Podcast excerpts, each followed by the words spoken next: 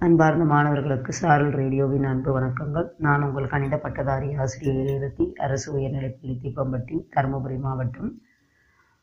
நான் இன்றைய கணித களஞ்சியம் பகுதியில் ஒரு சிறிய புக்கை பற்றிய ஒரு விஷயத்தையும் அதில் வரக்கூடிய இரண்டு முக்கியமான நம் அன்றாட வாழ்க்கையில் பயன்படுத்தப்படக்கூடிய ரெண்டு விஷயங்களை பற்றி பார்க்க போகிறோம் இந்த கணக்கதிகாரம் என்ற நூல் கிட்டத்தட்ட ஒரு ஆயிரம் ரெண்டாயிரம் வருடங்களுக்கு முன்னால் எழுதப்பட்டது. இந்த கணக்கதிகாரத்தில் இருக்கக்கூடிய பாடல்கள் அனைத்தும் நாம் இன்று படிக்கக்கூடிய கணித விஷயங்களில் கண்டுபிடிக்கப்பட்ட ஃபார்முலாஸ் அந்த கணிதத்தில் சொல்லப்படக்கூடிய நிறைய விஷயங்களோடு ஒன்றி போயிருக்கிறத நம்மளால் பார்க்க முடியும். இந்த கடந்த சில நூற்றாண்டுகளுக்கு முன்னால் கண்டுபிடிக்கப்பட்ட நமக்கு சொல்லப்பட்ட அத்தனை கணித ஃபார்முலாக்களும் அந்த கணக்கதிகார புத்தகத்தில் பாடல் வடிவில் இருக்குது அந்த பாடலை படித்து பொருளை உணர் உணர்ந்து கொண்டோம் அப்படின்னு சொல்லி சொன்னோம்னா நம்முடைய த தமிழர்களினுடைய கணக்கை சார்ந்த அறிவு எவ்வளோ சிறப்பாக இருந்தது அப்படின்றத நம்மளால் உணர முடியும். அவர்களுடைய அந்த கணக்கை சார்ந்த அறிவிற்கும் கணக்கை சார்ந்த அவர்களுடைய திறமைக்கும் ஒரு இரண்டு பாடல்களை மட்டும் அந்த கணக்கதிகாரத்திலேருந்து பாட பார்க்க போகிறோம் அந்த கணக்கதிகாரத்தை எழுதியவர் காரியாதனார் என்ற ஆசிரியர். நாம் இன்னைக்கு கடித புத்தகத்தில் படிக்கக்கூடிய சில ஃபார்முலாக்கள் அதில் ஃபார்முலா வடிவில் இருக்குது நாம் படிக்கக்கூடிய அந்த பித்தாக்கிரஸ் தேற்றம் படிச்சிருக்கோம் இல்லையா? கர்ணத்தின் வர்க்கமானது அதன் மற்ற இரு பக்கங்களின் வர்க்கங்களின் கூடுதலுக்கு சமம். அது வட்டத்திற்கான ஃபார்முலா. வட்டத்திற்கான சுற்றளவு டூ பையார்னு சொல்கிறோம் இல்லைங்களா? அந்த டூ பையார் வட்டத்திற்கான பரப்பளவு பையார் ஸ்கொயர் இந்த மாதிரி இருக்கக்கூடிய இந்த ஃபார்முலாஸ் எல்லாமே அதில் பாடல் வடிவில் இருக்குது அதை தாண்டி சில ரிடில்ஸ் அல்லது புதிர்கள் கணக்கு புதிர்களும் அதில் இருக்குது அதற்கான விடையை நம்ம கண்டுபிடிக்க முடியும். கணக்கதிகாரத்தை படிக்கும்போது பாடல் வடிவில் இருக்கும். அந்த பாடல்களில் இருக்கக்கூடிய வார்த்தைகளுக்கு அர்த்தங்கள் புரிஞ்சிச்சு அப்படின்னு சொல்லி சொன்னோம்னா உண்மையாலுமே ஒரு மிகச்சிறந்த நூலாக அந்த கணக்கதிகாரம் இருக்கிறத நம்மளால் புரிஞ்சுக்க முடியும். இன்னைக்கு ஜஸ்ட் அதனுடைய எசன்ஸ்ன்னு சொல்லலாம். இல்லை அதனுடைய ருசி எப்படி இருக்கும் அப்படின்னு பார்க்கறதுக்கான ஒரு சின்ன இரண்டு பாடல்கள். நம்மளுக்கு பழங்கள் அப்படின்னு சொல்லி சொன்ன உடனே ஞாபகத்துக்கு வரக்கூடியது முக்கணிகள். முக்கணிகள் அப்படின்றது மா பழ வாழை. இதில் இருக்கக்கூடிய அந்த பலாப்பழம் சொல்லுவாங்க தெரியுமா? பலாப்பழம் மாதிரி வெளியில் வந்து ரொம்ப கரடு முரடாக தெரிந்தாலும் இல்லை இனிமேல் மிகுந்த சுளை இருக்கிற மாதிரி தான் நம்மளும் இருக்கணும் அப்படின்னு சொல்லுவாங்க. அந்த பலாப்பழத்தில் வெளியில் இருக்கக்கூடிய அந்த முள் பகுதி இருக்கு இல்லையா?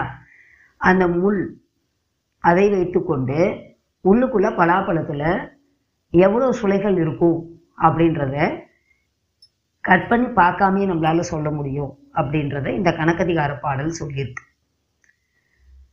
எவ்வளோ ஒரு ஆச்சரியமான விஷயம் பாருங்க. வெளியில இருக்கக்கூடிய அந்த வடிவத்தை வைத்துக்கொண்டு அந்த முள்ளை வச்சுக்கிட்டு நம்மளால அந்த பலாப்பழத்திற்குள்ள எத்தனை சுலைகள் இருக்கும் அப்படின்னு சொல்றது ஆச்சரியம் தானே. வாங்க பாடலுக்கு போவோம். பலாவின் சுளையறிய வேண்டுமென் வேண்டுமெனில்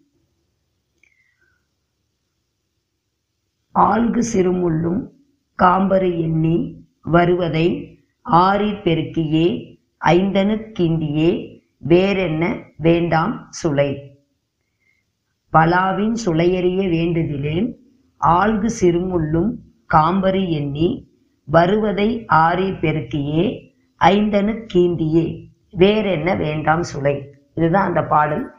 இந்த பாடல்ல இருக்கக்கூடிய விளக்கம் அப்படின்றது என்ன அப்படின்னு பார்த்தீங்கன்னா பலாப்பழம் நல்ல முற்றிய பலாப்பழத்துல காம்பு இருக்கு இல்லைங்களா? அந்த காம்புக்கு பக்கத்துல சிறிய சிறிய முற்கள் இருக்கும். அந்த சிறிய முற்கள் எவ்வளோ அப்படின்னு சொல்லிட்டு எண்ணணும். அந்த சிறிய முற்களினுடைய எண்ணிக்கை எவ்வளோ வருதோ அந்த முட்களின் எண்ணிக்கையை ஆறில் பெருக்கியே. ஆறால பெருக்கணும். ஐந்தனு கீந்தியே நம்ம வகுக்கிறதுனா என்னன்னு தெரியும். பகுத்து கொடுக்கறது. சரிசமமாக பகுத்து கொடுக்கறது தான் பித்தல்னு சொல்றோம் இல்லையா? அதான் சொல்லியிருக்காங்க. காம்பரு எண்ணி வருவதை ஆறு பெருக்கியே. அந்த காம்புக்கு பக்கத்தில் இருக்கக்கூடிய சிறிய முட்களை ஆறால பெருக்கணும். ஐந்தனுக்கு ஈந்தியே அப்படின்னா ஐந்தால வகுக்கணும்.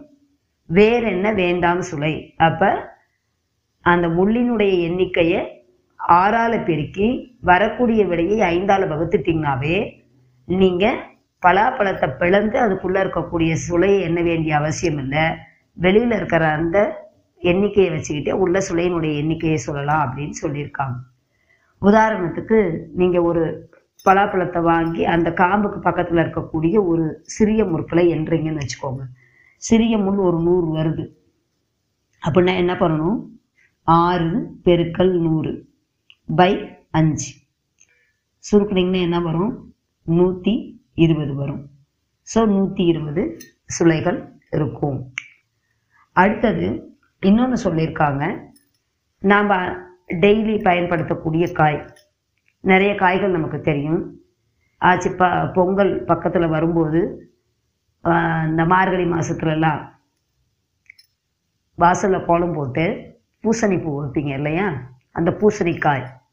பூசணிக்காய் பார்த்துருப்பீங்க. பூசணிக்காயில் வந்து கீற்றுகள் வரும். இந்த குறுக்க குறுக்க கோடு வரும் இல்லையா? அந்த கீற்றுகள். உள்ள வந்து பூசணிக்காயில விதைகள் இருக்கும். இப்போ அந்த வெளியில இருக்கக்கூடிய பூசணிக்காயினுடைய கீற்றுகளின் எண்ணிக்கையை வச்சு உள்ளுக்குள்ள இருக்கக்கூடிய விதைகளினுடைய எண்ணிக்கையை கண்டுபிடிக்க முடியும். அதற்கான ஒரு பாடலும் இந்த கணக்கதிகாரத்துல இருக்கு. கீற்றெண்ணி முந்தித்து கீழ் ஆறினால் மாறி வேற்றை அஞ்சு தண்ணின் மிக பெருக்கி பார்த்து பாதி தள்ளி மூன்றிற் பகர விதையாகும் பூசணிக்காய் தோறும் புகழ் கீற்றெண்ணி முந்தித்து கீழாறினால் மாறி வேற்றையஞ்சு தன்னின் மிக பெருக்கி பார்த்து பாதி தள்ளி மூன்றிற் பகர விதையாகும் பூசணிக்காய் தோறும் புகழ் இதுதான் அந்த பாடல். இதுல இந்த பெருக்கி அப்படின்றதுனால பெருக்கல். சரியா? பாதி தள்ளி அப்படின்னு சொல்லி சொன்னீங்கன்னா அதில் பாதி கண்டுபிடிக்கிறதுன்னு அர்த்தம். இப்போ பாடலுக்கான விளக்கத்தை பார்க்கலாம். கீற்றெண்ணி பூசணிக்காயில் இருக்கக்கூடிய கீற்றுகள் வெளியில் தெரியும் உங்களுக்கு அந்த கோடு கோடு மாதிரி தெரியும் இல்லையா? அந்த கீற்றுகளை எண்ணணும். அந்த கீற்றுகளினுடைய எண்ணிக்கையை மூணு முந்தித்து முந்தித்துனா மூணால பெருக்கணும்னு அர்த்தம். முந்தித்து கீழாறினால் மாறி. கீழாறினால் மாறி அப்படின்னா ஆறால பெருக்கணும். ஃபர்ஸ்ட் மூணால பெருக்கணும். அடுத்தது ஆறால பெருக்கணும். வேற்றை அஞ்சு தண்ணின் மிக பெருக்கி. அதற்கப்புறம் எதால பெருக்கணும்? அஞ்சால பெருக்கணும். ஃபர்ஸ்ட் மூணால பெருக்கணும். அடுத்து ஆறால அடுத்து அஞ்சால் பெருக்கணும். பாதி தள்ளி. பாதி தள்ளினா இப்போ மூணாலையும் ஆறாலையும் அஞ்சாலையும் பெருக்குறீங்க இல்லையா? வரக்கூடிய விடையில பாதி. அந்த பாதி எடுத்துக்கிட்டு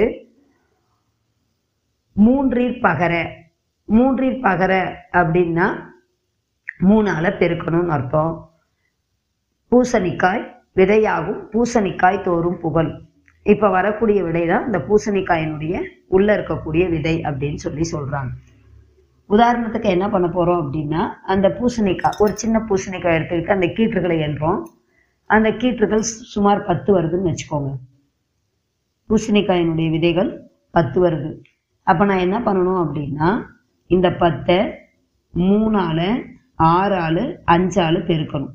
மூணாலு ஆறு ஆள் அஞ்சால பெருக்கிறதுல என்ன அர்த்தம்? ஆறஞ்சு முப்பது முப்பது மூணு எவ்வளவு? தொண்ணூறு. இந்த தொண்ணூறு வருது இல்லையா? இந்த தொண்ணூறையும் அந்த கீற்றுகளினுடைய எண்ணிக்கை எவ்வளவு இருந்துச்சு? பத்து இருந்தது. கீற்றுகளின் எண்ணிக்கை பத்து அப்படின்னா கீற்றுகளினுடைய எண்ணிக்கையை தொண்ணூறால பெருக்கணும்னு அர்த்தம். தொண்ணூறையும் பத்தையும் பெருக்கினீங்கன்னா எவ்வளவு வரும்? தொள்ளாயிரம் வரும். தொள்ளாயிரம் வருமா? இந்த தொள்ளாயிரத்துல பாதி ஆக்கணும் பாதி எவ்வளவு வரும்?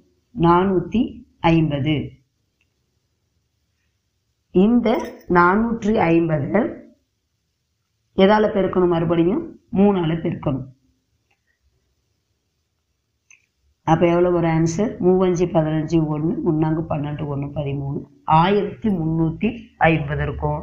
அப்போ ஒரு பூசணிக்காயில பத்து பிரிவுகள் இருந்தது அப்படின்னு சொல்லி சொன்னான் அந்த பத்து கீற்றுகள் இருந்தது அப்படின்னு சொன்னோம்னா அதில் இருக்கக்கூடிய விதைகளினுடைய எண்ணிக்கை எவ்வளோ இருக்கும்? ஆயிரத்தி முன்னூற்றி ஐம்பது விதைகள் இருக்கும். ஸோ ஒரு பலாப்பழத்தை பிளக்காம அதில் இருக்கக்கூடிய சுளைகளினுடைய எண்ணிக்கையை நம்மளால கண்டுபிடிக்க முடியும். அதே மாதிரி ஒரு பூசணிக்காயை உடைத்து உள்ள பார்க்காமையே வெளியில இருக்கக்கூடிய கீற்றுகளின் எண்ணிக்கையை வச்சுக்கிட்டே அதனுடைய விதைகள் எவ்வளோன்றத சொல்ல முடியும். பலாப்பழத்தினுடைய காம்புக்கு பக்கத்தில் இருக்கக்கூடிய சிறிய முட்களின் எண்ணிக்கையை ஆறால பெருக்கி ஐந்தால் வகுத்தீங்கன்னா உள்ள இருக்கக்கூடிய சுளைகளினுடைய எண்ணிக்கை கிடைக்கும் அதே மாதிரி பூசணிக்காயினுடைய கீற்றுகளினுடைய எண்ணிக்கையை தொண்ணூறால பெருக்கிட்டு வரக்கூடிய விடையை பாதியா மாத்திட்டு அதற்கு பிறகு அதை மூணால பெருக்குனீங்க அப்படின்னா கிடைக்கக்கூடிய விடை தான் அதுக்குள்ள இருக்கக்கூடிய விதைகளின் எண்ணிக்கை அப்படின்னு சொல்லி சொல்லியிருக்காங்க. இன்னைக்கு இந்த கணக்கதிகார பாடலில் பார்த்த இந்த இரண்டு விஷயங்களும் உங்களுக்கு சுவாரஸ்யமானதாக இருந்திருக்கும் அப்படின்னு நினைக்கிறேன். இதே போன்று வேறு ஒரு சுவாரஸ்யமான தகவலோடு உங்களை அடுத்த வியாழக்கிழமை சந்திப்பு சந்திக்கிறேன். அதுவரை மாணவர்கள் பாதுகாப்புடனும் நலமுடனும் இருக்க இறைவனை பிரார்த்திக்கின்றேன். நன்றி.